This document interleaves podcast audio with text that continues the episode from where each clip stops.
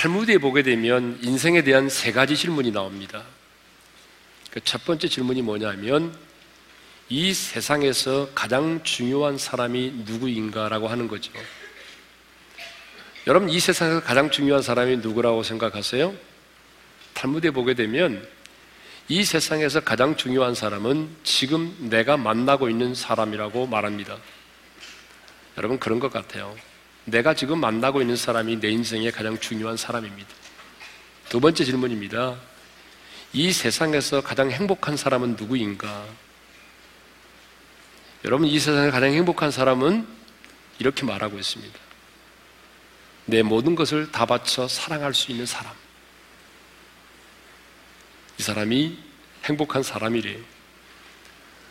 세 번째 질문은요, 이 세상에서 누가 가장 지혜로운 사람인가? 라고 하는 물음인데요, 이 세상에서 가장 지혜로운 사람은 언제나 배우려고 하는 사람이라는 것입니다. 누구를 만나든지 어떤 사건, 어떤 상황을 만나든지 간에 바로 그 상황 속에서 배우려고 하는 사람, 바로 그 사람이 가장 지혜로운 사람이라고 말합니다. 그런데 사람들은요, 배우려고 하지 않습니다. 대학의 진학을 위해서는 어쩔 수 없이 배우고 취업을 위해서는 어쩔 수 없이 배우지만 자신의 어떤 성숙과 성장을 위해서는 별로 배우려고 하지 않습니다. 교회 안에서도 보게 되면 성경 공부 좀 하시죠 그러면 그 성경 공부하라고 하는 것을 그렇게 싫어하고 심지어는 스트레스를 받는 분들이 있어요.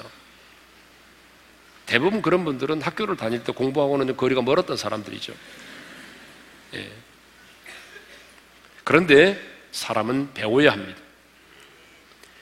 여러분, 영원한 학생이 돼야 돼요. 왜냐하면 내가 배워야 성장하고 배워야 성숙해지고 여러분, 배운 만큼 남에게 도움을 주고 유익을 줄 수 있는 것입니다. 그래서 우리가 인생을 살아가면서 배우기를 딱 멈추는 순간에 여러분, 우리의 성장도 멈추고 마는 것이죠. 지난 3월에 한 텔레비전에서요, 91세의 나이에 대학에서 공부를 하고 있는 한 교수님을 소개한 적이 있습니다. 이분은 정한택 교수님이신데요, 이분은 서울대학에서, 호서대학에서 상담학 교수로 44년을 강단에서 가르치셨습니다. 그런데 91세의 나이에 영어를 배우시겠다고 여러분, 대학교 편입해서 공부를 하고 계신 겁니다. 여러분, 배움은 나이를 초월합니다. 우리는 우리 호흡이 마치는 날까지 배우고 또 배워야 합니다.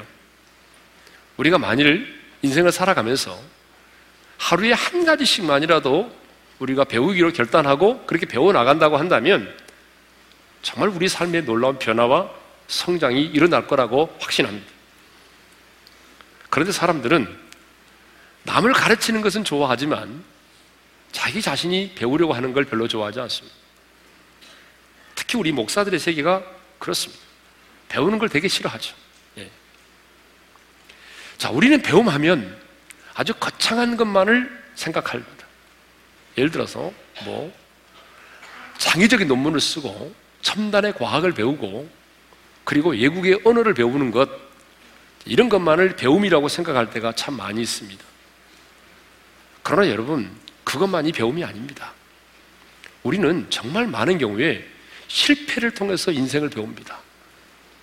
여러분, 실패를 통해서 우리가 배운 게 얼마나 많습니까? 앞서간 믿음의 그 선배들의 발자취를 보면서 아, 우리가 이렇게 살아야 되겠구나, 이렇게 살면 안 되는구나 하는 것들을 배우게 되는 거죠. 심지어는요, 여러분 집에 손주, 손자 녀석들, 그 갓난 아이들의 모습 속에서도 배울 게 많습니다. 우리가 마음을 열고 눈을 열어보면 우리 삶에 배울 게 참 많이 있습니다. 그러므로 여러분, 좀 힘들고 어려워도 배워야 됩니다. 그러니까 성경에도 보게 되면 그 에티오피아의 여왕 시바가 솔로몬의 지혜를 배우고자 여러분 수천리 그 광야길을 걸어서 여러분 예루살렘을 왔던 걸 여러분 알고 있지 않습니까? 그런 것처럼 배움에 대한 열정과 희생이 있어야 됩니다. 헌신이 있어야 됩니다. 저는 우리 오른교회 모든 성도들이 정말 죽는 그날까지 정말 끝까지 배워가는 영원한 학생들이 되시기를 주님의 이름으로 축원합니다. 오늘 본문도 보게 되면요, 우리 예수님께서 배우라고 말씀을 하십니다. 그래서 오늘 본문 우리 29절 상반절을 다 같이 읽겠습니다. 다 같이요. 나는 마음이 온유하고 겸손하니 나의 멍에를 메고 내게 배우라. 우리 한번 따라서 합시다. 내게 배우라. 주님은요, 다른 사람에게 가서 배우라 이렇게 말씀하지 않으시고 내게로 와서 내게 배우라고 말씀을 하십니다. 여러분, 배움은요 누구에게서 배우느냐가 중요해요. 여러분, 도둑한테서 배우면 도둑놈이 되는 거죠. 과학자 밑에서 배우면요 과학자가 되는 거예요. 누구에게서 배우느냐가 참 중요합니다. 그런데 예수님은 내게로 와서 예수님 자신을 배우라고 그렇게 말씀을 하십니다. 사실 이렇게 말하는 게 쉽지 않거든요. 누가 감히 내게로 와서 나를 배우라 그렇게 말할 수가 있겠습니까? 그래서 제가 인터넷에 들어가서 나를 배우라고 말하는 사람이 누가 있는지 검색을 해보니까 별로 없어요. 예. 약간 이 맛이 간 사람들 중에 몇 사람이 있어요. 예. 대부분 사람들이 자연에서 인생을 배우라고 말을 많이 했더라고요. 예? 그래서 어떤 철학자는요, 떨어지는 낙엽에서 인생을 배워라 이렇게 말을 했어요. 뭐 그런 말은 누구든지 할 수 있습니다. 어떤 화가는 시간을 품은 바다에서 인생을 배우라. 그런데 우리 주님은 내게 배우라고 말씀을 하고 계십니다. 내게. 그러면 왜 예수님은 너무나 당당하게 내게로 와서 나를 배우라 이렇게 말씀하셨을까요? 그 이유는 우리 예수님만이 정말 진정한 우리의 스승이시기 때문에 그렇습니다. 그러면 왜 예수님만이 진정한 우리의 스승이냐? 그것은 여러분, 예수님만이 모든 지혜와 지식의 근본이기 때문에 그렇습니다. 그리고 예수님만이 우리의 삶의 유일한 대답이시고 예수님만이 유일한 길이요 진리요 생명이 되시기 때문이죠. 그렇기 때문에 예수님은 내게로 와서 배우라고 말씀을 하고 있는 거죠. 그런데 이 말에 오해가 없어야 돼요. 잘못하면 이 말을 우리가 곡해할 수 있습니다. 내게로 와서 배우라고 하니까 그러면 우리는 자연을 통해서도 배울 수 없고 학문을 통해서도 배우지 말라는 얘기인가? 다른 사람의 배움을 무시하라는 말인가? 여러분, 결코 그런 말이 아니죠. 주님이 내게로 와서 배우라고 말씀하신 이유가 있습니다. 그것은 우리 주님만이 우리 인생들에게 진정한 자유와 진정한 안식과 쉼을 줄 수 있기 때문에 그래요. 왜냐하면 주님은 십자가상에서 달려 죽으심으로 말미암아 여러분, 죄와 죽음의 법을 꺾으셨고 우리 고통의 머리를 꺾으셨어요. 그렇기 때문에 우리 주님만이 우리에게 참된 평안과 쉼과 안식과 자유를 줄 수 있기 때문에 내게로 와서 배우라고 주님이 당당하게 말씀을 하시는 것입니다. 여러분, 우리 주님이 왜 이 세상에 오셨습니까? 우리 주님이 이 땅에 오신 여러 이유가 있지만 그 중에 하나는 수고하고 무거운 짐진 자들을 자유케 하시기 위함입니다. 그 죄악의 짐을 지고 고통 가운데 살아가는 우리 인생들에게 참된 쉼과 안식을 주시기 위해서 오셨습니다. 그런데 우리 주님은요, 오늘 본문의 말씀을 보게 되면 우리에게 자유를 주시기 전에, 우리에게 참된 쉼과 안식을 주시기 전에 먼저 우리에게 뭐라고 말씀하시냐면 내 멍에를 메라고 말씀하십니다. 내 멍에를 메라. 아니, 더 나아가서 내 멍에를 메고 내게 배우라 그렇게 말씀하시잖아요. 따라서 합시다. 내 멍에를 메고 내게 배우라. 예. 여기서 배우라고 하는 말은 훈련받으라는 그런 말과도 같습니다. 그러니까 예수님은 예수님 자신의 멍에를 메고 우리로 하여금 훈련을 받으라고 말씀하시는 거죠. 여러분, 훈련이라고 하는 것은 실제지 이론이 아닙니다. 그래서 예수님은 머리와 이론으로 나를 배우려고 하지 말고 멍에를 메고 내게 배우라고 말씀을 하십니다. 여러분, 예수님의 가르침은 절대로 이론이 아닙니다. 예수님의 가르침은 반드시 실천을 요구합니다. 그러므로 예수님은 나의 멍에를 맨 자만이 나를 배울 수 있다라고 우리에게 지금 말씀하고 계시는 것입니다. 그렇습니다, 여러분. 예수님의 멍에를 맨 자만이 예수님을 배울 수가 있는 거예요. 이 말을 다른 말로 말하면 예수님의 멍에를 메지 않은 자는 예수님을 죽었다 깨어나도 배울 수 없다는 거죠. 그런데 우리는 예수님의 멍에를 메지 않고 예수님을 배우려고 합니다. 그러니까 어떤 일이 벌어지냐면 이론적으로는 너무 잘 알아요. 제자훈련 받았잖아요. 사역훈련 받았잖아요. 그 제자훈련, 사역훈련을 받았으면 정말 예수님처럼 살아야 되는데, 여러분 그 예수님을 닮은 제자로 사는 사람 많지 않아요. 지금 제가 우리 교회에서 지금 설교하면서 제자 훈련 받으신 분 일어나라고 말하면 엄청나게 많이 일어날 거예요 지금. 그런데 그렇게 제자 훈련을 받았지만 왜 예수님을 닮은 자로 살아가지 못하느냐 그 말이에요. 그 이유는 간단합니다. 이론과 지식으로 배워서 그래요. 예수님은 이론과 지식으로 배우라고 말씀하지 않아요. 내 멍에를 메고 내게 배우라고 말씀을 하셨습니다.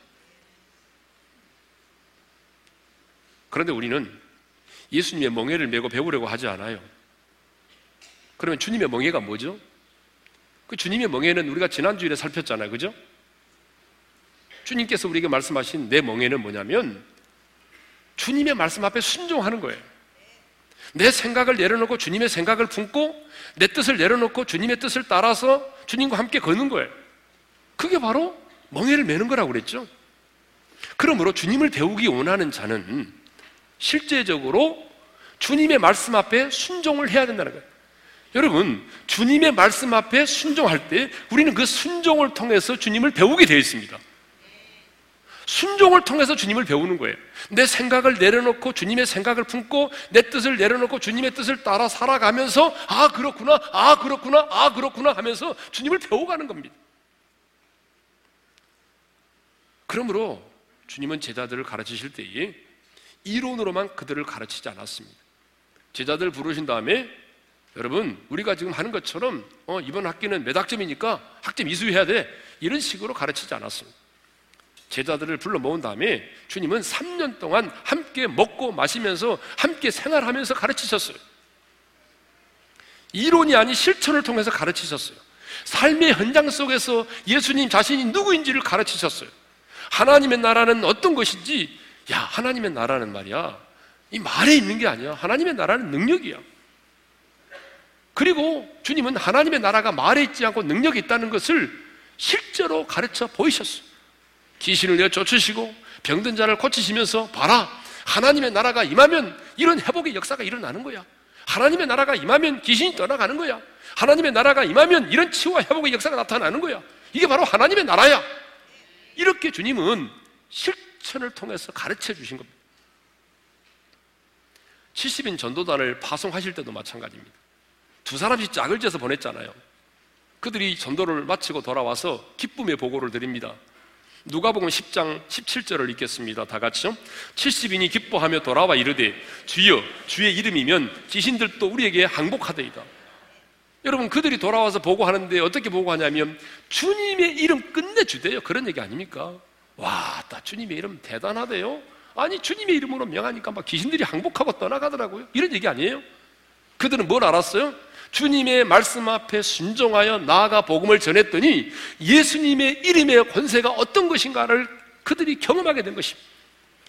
그래서 그들은 아 예수님의 이름의 권세가 얼마나 위대한 것인가를 순종을 통해서 깨닫게 된 것이죠. 여러분 그렇죠? 순종을 통해서. 그런데 우리는 지금 순종이 없이 배우려고 한다는 거죠. 여러분 내가 순종을 할 때 상식적으로 이해가 안 되지만 주님이 말씀하시면 내가 순종하리라. 그래서 내가 순종하며 나아갔더니 아 주님이 이런 분이시구나, 주님은 정말 이렇게 위대하신 분이구나. 내 생각을 내려놓고 내 뜻을 내려놓고 주님의 생각을 품고 주님이 기뻐하는 삶을 살았더니 주님이 내 삶에 이런 역사를 일으켜 주셨구나 깨닫게 되는 거죠. 우리가 그게 바로 제자훈련입니다. 여러분 그게 제자훈련이에요. 그래서 제자훈련은 여러분 교실에서 이루어지는 게 아닙니다. 우리 삶의 현장에서 이루어지는 거지. 주님의 멍에를 맨 자만이 주님을 배울 수 있습니다. 왜 멍에를 맨 자만이 주님을 배울 수 있는지 여러분 다시 한번 그 시대의 배경을 가지고 설명을 하고자 합니다. 제가 지난 시간에 말씀드렸습니다. 예수님 당시 팔레스타인 지방에서는 농부가 밭에서 일을 할 때 최대의 효과를 얻기 위해서 두 마리의 소로 하여금 함께 멍에를 메게 만든다고. 그래서 제가 지난주일에는 사진을 제가 구하지 못했어요. 그러니까 못 보여드렸어요. 이번 주에 구했습니다. 여러분 저렇게 돼 있어요. 두 마리의 소가 함께 멍에를 메고 일을 하는 거죠. 멍에는 하나인데 두 사람의 소가 함께 멍에를 메는 거죠. 보통 경험이 많은 어미소가 함께 경험이 적은 새끼소가 함께 멍에를 멜 때가 많습니다. 그러면 이 경험이 적은 새끼소는 경험이 풍부한 어미소와 함께 일을 하면서 함께 멍에를 메면서 많은 것을 배우게 됩니다. 여러분, 어떤 걸 많이 배우게 될까요? 제가 볼 때는요, 가장 많이 배우는 게 이걸로 생각해요. 함께 멍에를 메고 지금 일을 하는데 내가 보조를 맞추어서 한 방향으로 나가지 않으면 진짜 힘들다 하는 걸 느끼게 되는 거죠. 여러분 한번 생각해 보세요. 멍에를 같이 메는데 방향이 다르게 서로 간다면 얼마나 힘들겠습니까? 그걸 깨달은 거예요. 그래서 이 새끼소는 아 그래, 내 멍에가 쉽고 내 짐이 가벼우려면 나는 어미소와 함께 멍에를 메고 방향을 같이 하고 함께 보조를 받쳐 나가면 그래, 내 멍에가 쉽고 내 짐이 가볍다는 걸 깨닫게 되는 것입니다. 그것만이 아니죠. 농부가 일하! 하게 되면 일하라고 하는 말을 하게 되면 앞으로 가야 되는 거고 오! 하게 되면 서야 되는구나. 이것도 다 현장에서 경험을 하게 되는 것입니다. 중요한 것은 멍에를 맨 자만이 주님으로부터 배울 수 있다는 것입니다. 그러니까 여러분 순종하시기를 바랍니다. 순종이 없이는요 이론으로는 알 수 있습니다. 그렇지만 주님을 정말 배울 수가 없습니다. 우리가 이론으로 배우면 이론으로 끝납니다. 그런데 내가 하나님의 말씀 앞에 순종했더니 아 주님이 이런 분이구나 이걸 알게 되면 여러분 이것은요 살아있는 믿음이 되는 것입니다. 이론으로 끝나는 게 아닙니다. 우리의 삶에 역사하는 믿음이 생기는 거죠. 제가 오래전에 지금 무릎이 안 좋아서 이제 등산을 못합니다만은 오래전에 월요일마다 등산을 했던 때가 좀 있었습니다. 한 1년 했는데요. 우리 집사님이 등산을 가자고 그래서 설레는 마음으로 제 아내하고 준비를 했습니다. 그 소풍 가는 기분이었어요. 그 시장을 봐가지고 음식을 잔뜩 준비를 했어요. 배낭 가득히 음식을 준비했어요. 그래서 이제 산에 도착을 했는데 너무 배낭이 무거워가지고 그 배낭을 메고 올라갈 수가 없는 거예요. 그러니까 제가 너무 끙끙거리니까 그 집사님이 안 됐다 싶으니까 자기가 그 무거운 배낭을 대신 메고 나는 그 집사님의 가벼운 배낭을 메고 오른 적이 있어요.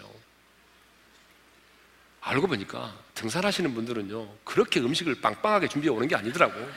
예? 물도 안 가져오더라고. 이분들은 딱 보니까 신문지에다가 오이 몇 개 딱 싸고 오는 거. 오이 몇 개.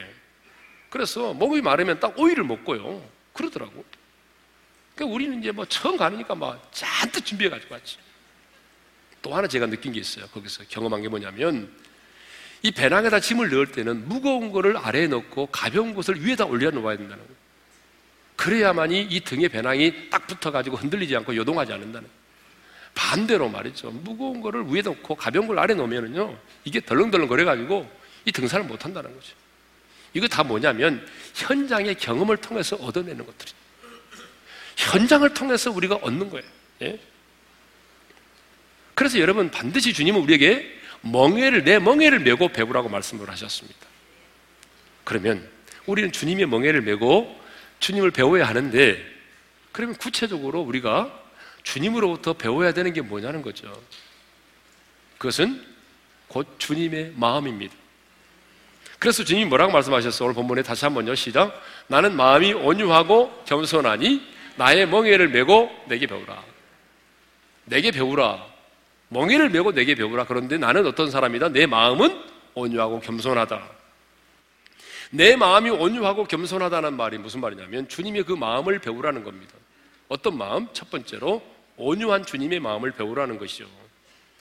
여러분 이 사전적 의미로 온유는요 유순한, 온순한이라는 뜻을 가지고 있습니다. 그래서 킹 제임스 버전에 보게 되면 이 단어를 미크로 번역을 하고 있어요. 문자적으로 보게 되면 따뜻함, 부드러움이라고 하는 뜻을 가지고 있습니다. 우리는 많은 경우에 온유하게 되면 어떤 이미지가 생각이 나냐면 굉장히 기백이 없는 나약함. 그래서 좀 사람이 힘이 없고 기백이 없고 풀이 죽은 사람 보면 온유하다 이렇게 말을 해요. 여러분 성경이 말하는 온유는 나약함이 아닙니다. 기백이 없는 게 아니에요. 성경이 말하는 이 온유라고 하는 것은요 하나의 힘이 잘 조절이 돼가지고 그 인격에 나타나는 건데요 우리 예수님을 보면 알 수 있어요. 여러분, 우리 예수님이 얼마나 온유한지 여러분 잘 아시잖아요. 로마 군인들이 예수님을 잡았습니다. 그리고 온갖 수치와 모욕을 주었어요. 예? 칼대로 머리를 때리고, 얼굴에 침을 뱉고, 손바닥으로 때리고, 또 채찍으로 때리고, 십자가에 못을 박고, 가슴에 루관을 씌우고 그랬어요. 그러면 여러분, 그때 우리 주님이 그 로마의 군인들에 대해서 어떻게 반응하셨습니까? 그들이 얼굴에 침을 뱉을 때 예수님도 침을 뱉었습니까? 그들이 예수님을 저주할 때 예수님도 저주했습니까? 너희들 좀 이따 보자, 이렇게 말씀했습니까? 아닙니다. 주님은요, 그들이 그렇게 욕하고 저주하고 빨가벗김을 당하게 하고 수치와 조롱을 가져다 줘도 주님은 분을 품거나 화를 내지 않았습니다. 제자들의 요구처럼 하늘에서 막 불을 내려가지고 그들을 그 순간에 살라버릴 수 있어요. 태워버릴 수 있어요. 그렇지만 주님은 자신의 능력을 그렇게 사용하지 않으셨습니다. 주님은 도리어 이렇게 말씀하셨습니다. 아버지여, 저들을 용서하소서. 자기들이 하는 것을 알지 못합니다. 용서의 기도를 드리셨어요. 여러분, 이것이 바로 성경에서 말하고 있는 온유라는 거예요. 이게 바로 온유라는 거죠. 일찍이 이사야 선지자는 예수님이 이 땅에 태어나기 700년 전에 예수님의 온유를 이렇게 예언했습니다. 이사야 53장 7절인데요, 다 같이 읽겠습니다. 그가 곤욕을 당하여 괴로울 때도 그의 입을 열지 아니하였으니 마치 도수장으로 끌려가는 어린 양과 털 깎는 자 앞에서 잠잠한 양같이 그의 입을 열지 아니하였도다. 여러분, 도수장으로 끌려가는 어린 양, 털 깎는 자 앞에서는 잠잠한 양. 여러분, 왜 양을 키웁니까? 털을 깎기 위해서잖아요. 그러니까 털을 깎을 때 어떻게 깎아요? 여러분, 저건 기계로 깎으니까 얼마나 편해요. 근데 옛날에는 저렇게 깎지 않았어요. 옛날에는 가위로 눕혀놓고 다리에 집어넣고 움직이지 못하게 만든 다음에 가위로 털을 깎아냈어요. 그러다 보니까 여러분, 예전에는 이 가위가 그렇게 썩 좋은 가위가 아니잖아요. 베다 보게 되면 무뎌지기도 하고 나중에는 살을 베기도 하고, 예, 그러니까 여러분 몸에서 피가 나기도 하고 상처가 생기고, 그래도 양은요 묵묵히 가만히 있는 거예요. 이게 양이에요. 우리 주님이 그럴 거라고 예언했어요, 이미 이사야 선지자가. 근데 우리 주님은 정말 그랬거든요.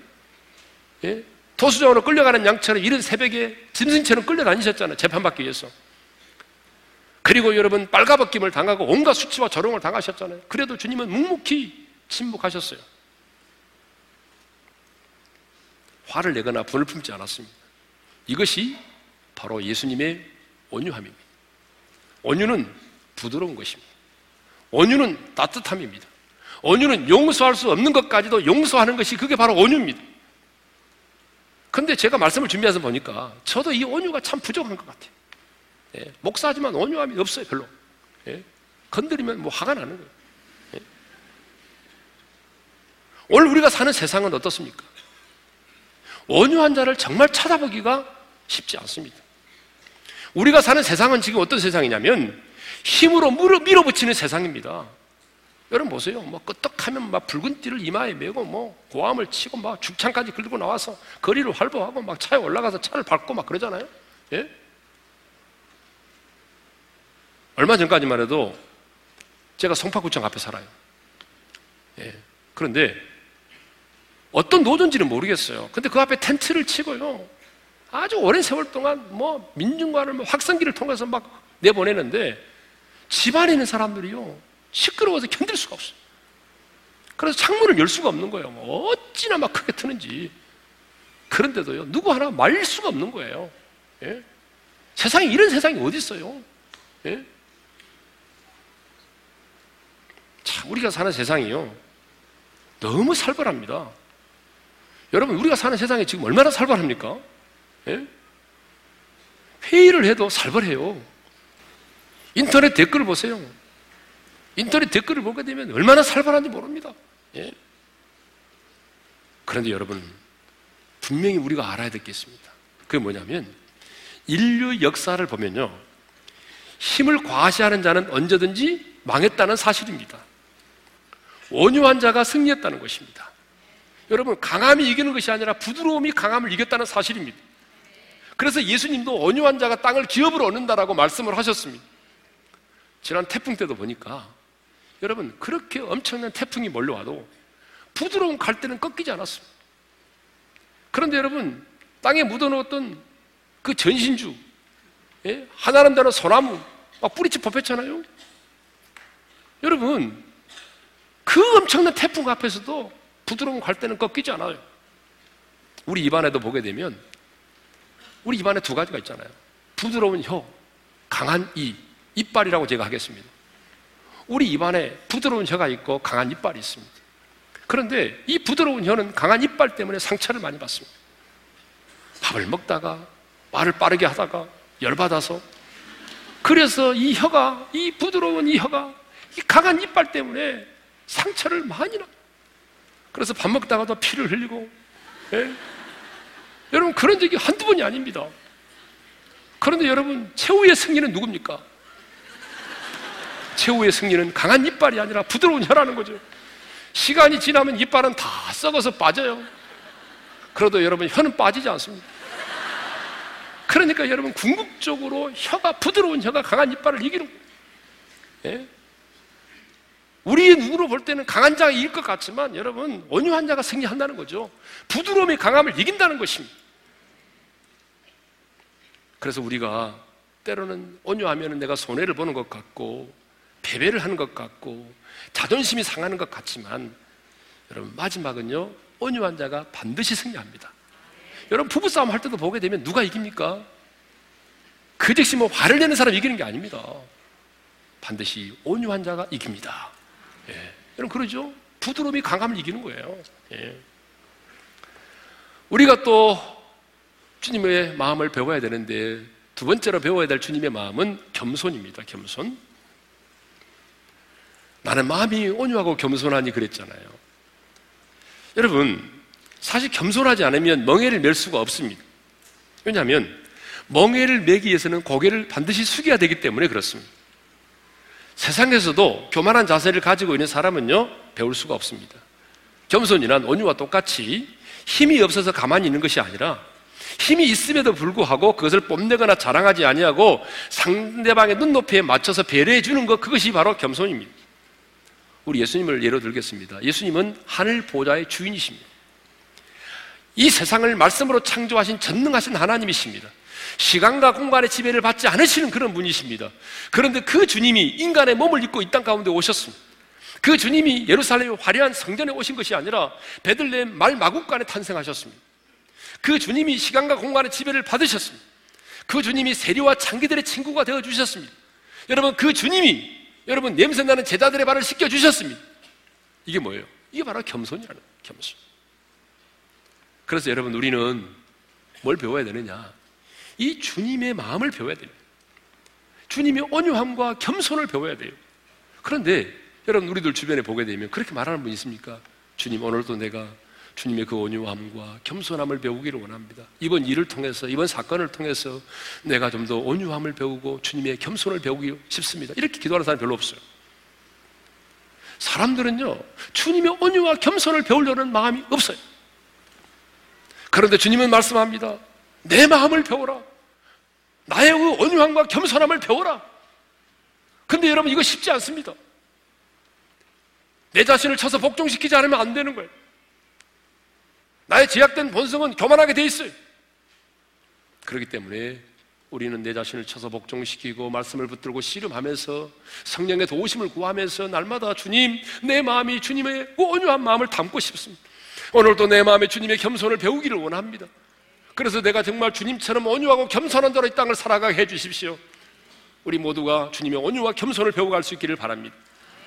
이제 마지막입니다. 그러면 우리가 주님의 멍에를 메고 주님을 배우게 되는데 주님의 멍에를 메고 주님을 배우는 자에게 주어지는 축복이 뭐냐는 거죠. 왜 주님의 멍에를 메고 배워야 되느냐 그 말입니다. 그 이유는 29절 하반절에 있습니다. 다 같이 읽겠습니다. 시작. 그리하면 너희 마음이 쉼을 얻으리니. 따라서 합시다. 그리하면 너희 마음이 쉼을 얻으리니. 여러분 간단합니다. 왜 주님께서 우리에게 멍에를 메고 나를 배우라고 말씀하는지 아십니까? 우리에게 뭐 멍에를 메게 함으로 더 고통과 여러분 더 우리에게 어떤 무거운 짐을 지우기 위해서가 아닙니다. 주님이 우리에게 내 멍에를 메고 나를 배우라고 말씀하신 것은 우리 마음에 힘을 주시기 위함이라는 것입니다. 할렐루야.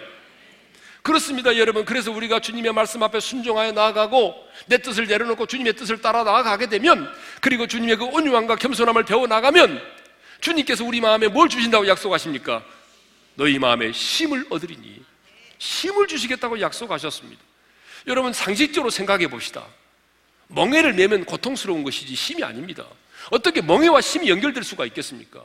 멍에는 멍에고 힘은 힘입니다. 그런데 주님은 말씀합니다. 멍에를 메라. 그러면 힘을 얻는다는 거죠. 이게 역설입니다. 멍에를 맨 만큼 힘을 얻는다는 거죠. 배우면 배운 만큼 힘을 얻는다는 거죠. 어떻게 배움과 힘이 연결될 수 있습니까? 배우면 출세한다, 그렇게 말해야죠. 배워서 남주냐, 배워라, 이렇게 말해야죠. 그런데 주님은 그렇게 말씀하지 않습니다. 내 멍에를 메면, 나를 배우면 너희 마음이 힘을 얻는다라고 말씀합니다. 멍에를 메고 배우는 일은 말이 그렇지 쉽지 않습니다. 여러분, 말씀대로 순종하는 거 쉽던가요? 내 생각, 내 뜻 내려놓고 주님의 뜻을 따라 사는 게 쉽던가요? 여러분, 대답해 보세요. 쉬워요? 안 쉬워요? 쉬워요? 쉬우면 할렐루야죠? 쉽지 않아요. 우리가 몰라서 순종하지 않습니까? 아닙니다. 신앙생활 몇 년만 하면 다 알아요. 몰라서가 아니죠. 몰라서 순종 못하는 게 아니에요. 알아도 안 해요. 왜 그래요? 그 이유는 순종에는, 내 뜻을 내려놓는 일에는 뭐가 따르죠? 수고로움이 따라요. 다른 말로 말하면 희생이 따른다, 그 말입니다. 희생이 동반되기 때문에, 수고로움이 따라오기 때문에 알면서도 우리가 순종을 못하는 것입니다. 그런데 주님은 말씀하십니다. 너희가 나의 멍에를 메고 내게 배우면 너희 마음이 힘을 얻으리니. 여러분, 주님이 여기서 아주 중요한 말씀을 하셨습니다. 너희 마음이 힘을 얻으리니 그랬지, 너희가 나의 멍에를 메고 내게 배우면, 그리하면 내가 너의 현실적인 그 문제를 해결해 주겠다, 너의 환경을 바꿔주겠다, 너의 처지를 바꿔주겠다라고 말씀하지 않으셨습니다. 주님이 우리에게 약속하신 것은 너희 마음의 힘입니다. 할렐루야. 그러니까 여러분, 누가 주님이 주시는 이 힘의 축복을 누립니까? 마음의 힘을 얻습니까? 여러분, 주님의 멍에를 메고 배우는 자겠죠. 보복하고 복수하는 자입니까? 여러분, 보복하고 복수하는 자의 마음에는 절대로 힘이 없습니다. 절대로 평안이 없습니다. 보복하고 미워하고 용서하지 못하는 사람의 마음속에 여러분, 분노가 있지 어떻게 거기에 힘이 있겠습니까? 그러나 억울한 일을 당했어도 주님을 생각함으로 참고 용서하며 축복하는 사람의 마음에는 여러분, 힘이 있고 평안이 있고 자유함이 있습니다. 그러므로 주님은 오늘 저와 여러분에게 말씀하십니다. 수고하고 무거운 짐진 자들아, 내게로 와라. 나는 마음이 온유하고 겸손하니 나의 멍에를 메고 내게 배우라. 그리하면 너희 마음이 힘을 얻으리니. 주님은 우리 마음에 힘을 주기를 원하십니다. 여러분, 우리의 환경과 처지가 바꿔지는 게 먼저 아니라 힘이 먼저입니다. 여러분, 한번 생각해 보자고요. 여러분, 내 인생의 문제가 해결되었습니다. 내 상황이, 어려운 상황이 이제는 좋은 상황으로 바뀌었습니다. 여러분, 상황이 바뀌었지만, 문제가 해결되었지만 여전히 내 안에 공허함이 있고 불안이 있고 두려움이 있고 공포가 있다고 한다면 여러분, 그것이 축복입니까? 여러분, 내 마음이 안정되지 아니하고 내 마음에 평안이 없는데 그것이 축복입니까? 여러분, 내 마음에 안식과 평안이 없는 축복은요, 진정한 축복이 아닌 것입니다. 그래서 주님은 언제나 우리에게 너의 환경의 문제가 아니라 힘이 먼저다. 여러분, 평안이 먼저라는 것입니다.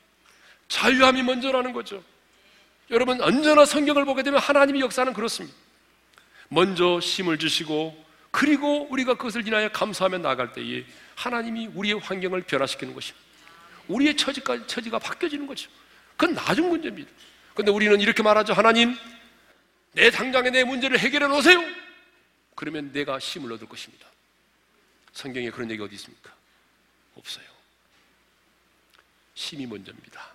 안식이 먼저입니다. 자유함이 먼저입니다.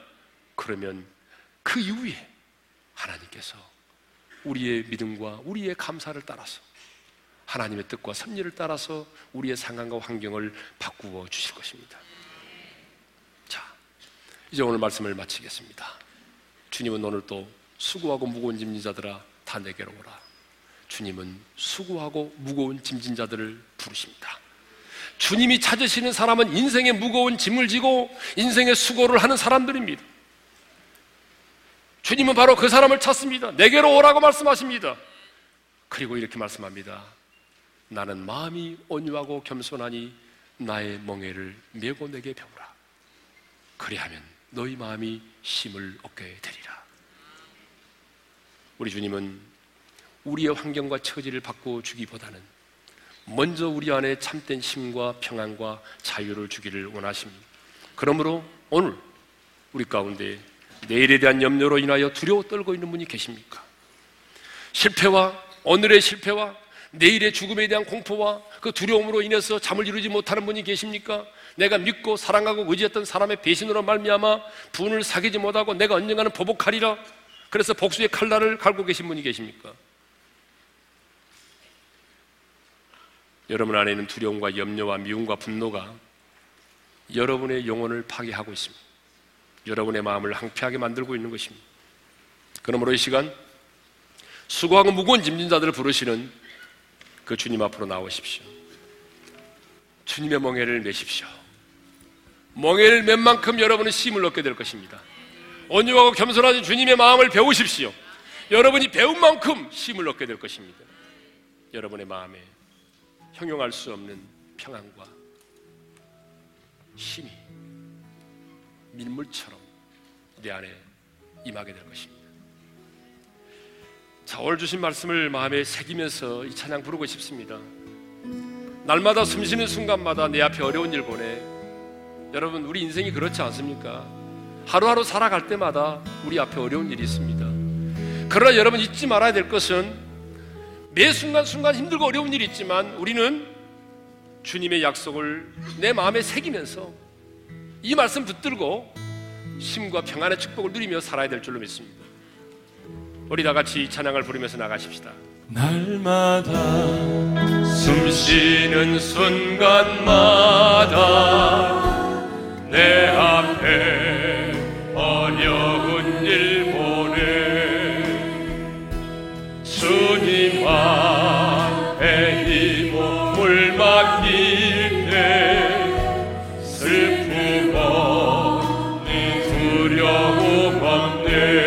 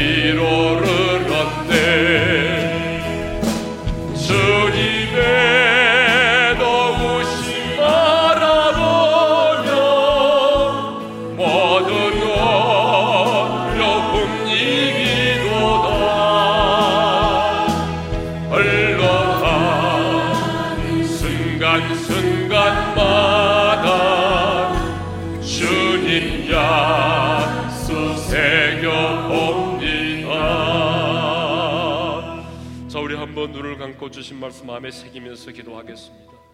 성도 여러분, 우리 모두는 수고하고 무거운 짐진 자들입니다. 주님은 그들을 부르십니다. 내게로 오라고. 나는 마음이 온유하고 겸손하니 나의 멍에를 메고 내게 배우라고. 여러분 정말 주님을 배우기를 원하십니까? 주님이 어떤 분이신지를 알기를 원하십니까? 그러면 말씀 앞에 순종해 보십시오. 그것이 희생처럼 보이고 손해처럼 보이지만 우리는 말씀 앞에 순종함으로 주님이 누구인가, 하나님의 나라가 어떤 것인지 경험해서 알게 되는 것입니다. 주님의 마음을 배우십시다. 주님의 온유한 마음, 겸손한 마음을 배우십시다. 우리가 주님의 그 온유와 겸손을 배워갈 때 주님 우리에게 약속하십니다. 그리하면 너희 마음이 힘을 얻으리니. 오늘 우리 중에 불안과 두려움과 공포 가운데 있는 분이 계십니까? 오늘 이 시간 주님께서 여러분의 마음속에 설명할 수 없는 놀라운 평안을 주시고 진정한 힘을 여러분에게 안겨주기를 원하십니다. 주님의 멍에를 매겠습니다. 주님의 멍에를 메고 주님을 배우겠습니다. 온유하고 겸손한 주님의 마음을 내가 배워가겠습니다. 주님이 환경에 변화되기 전에 먼저 내 마음에 힘을 허락해 주십시오. 다 같이 주신 말씀 붙들고 주여 한번 부르고 기도하겠습니다. 주여! 할렐루야! 우리 아버지 하나님, 주님을 찬양합니다. 오늘 또 종을 도구로 사용하여 주셨어요. 아버지의 말씀을 태어나게 해주심을 인하여 감사드립니다. 우리 아버지 하나님, 수고하고 무거운 짐자들아 다 내게로 오라, 내가 너희를 쉬게 하리라 주님이 말씀하여 주셨습니다. 하나님의 수고하고 무거운 짐진 자들이 주님께로 나옵니다. 하나님의 주님의 멍에를 메고 주님을 배우기를 원합니다. 하나님의 멍에를 메지 않고 내가 주님을 배우려고 할 때가 얼마나 많았는지 모릅니다. 순종이 없이 주님을 배우려고 할 때가 많았습니다. 그러나 이제 아버지 하나님이요, 이제는 순종을 통하여 내가 주님을 배워가기를 원합니다. 순종을 통하여 주님을 알아가기를 원합니다. 하나님, 나는 마음이 온유하고 겸손하다고 말씀하셨습니다. 주님의 마음을 닮아가고 싶습니다. 주님의 마음을 배우기를 원합니다. 주님의 그 온유함과 주님의 그 겸손함을 주여 내가 배워가기를 원합니다. 그래서 주님이 우리에게 약속하신 놀라운 힘을 우리 모두가 누리게 도와주시기를 원합니다. 환경이 변하지 않았을지라도, 당장의 문제가 사라지지 않았을지라도 주님이 주시는 놀라운 힘과 평안과 자유함을 누리며 살아가는 우리 오늘의 지체들이 되게 하여 주시옵소서. 이제는 우리 주 예수 그리스도의 은혜와 우리 하나님 아버지의 변함없으신 그 사랑하심과 성령님의 감동하심과 교통하심과 축복하심이 주님의 멍에를 메고 주님을 배우기를 원하고 주님의 그 온유함과 겸손함을 배워서 주님이 주시는 놀라운 힘과 안식과 자유함의 축복을 누리기를 원하는 모든 지체들 위해 이제로부터 영원토록 함께 하시기를 축원하옵나이다. 아멘.